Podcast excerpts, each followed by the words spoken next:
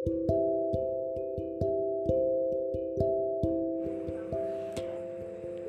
everyone welcome to my podcast Hayat Hayat इसका नाम इसलिए है क्योंकि हयात एक उर्दू वर्ड है जिसका मीनिंग है ज़िंदगी।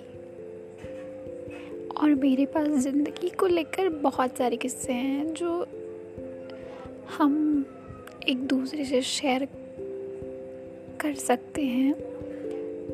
तो आज के लिए थोड़ा सा बस कि ज़िंदगी में दो तरह के लोग आते हैं। पहले जो बहुत सारी यादें देकर जाते हैं और दूसरे जो बिना यादें दिए चुपचाप चले जाते हैं। सबसे ज़्यादा दर्द ना वो याद देने वाला इंसान देता है, क्योंकि उसके साथ हमारी बहुत सारी यादें होती हैं।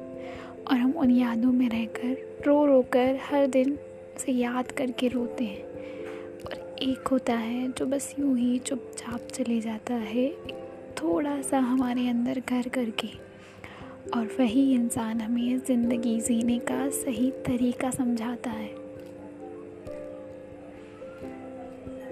तो फिर मिलेंगे हम हयात पर।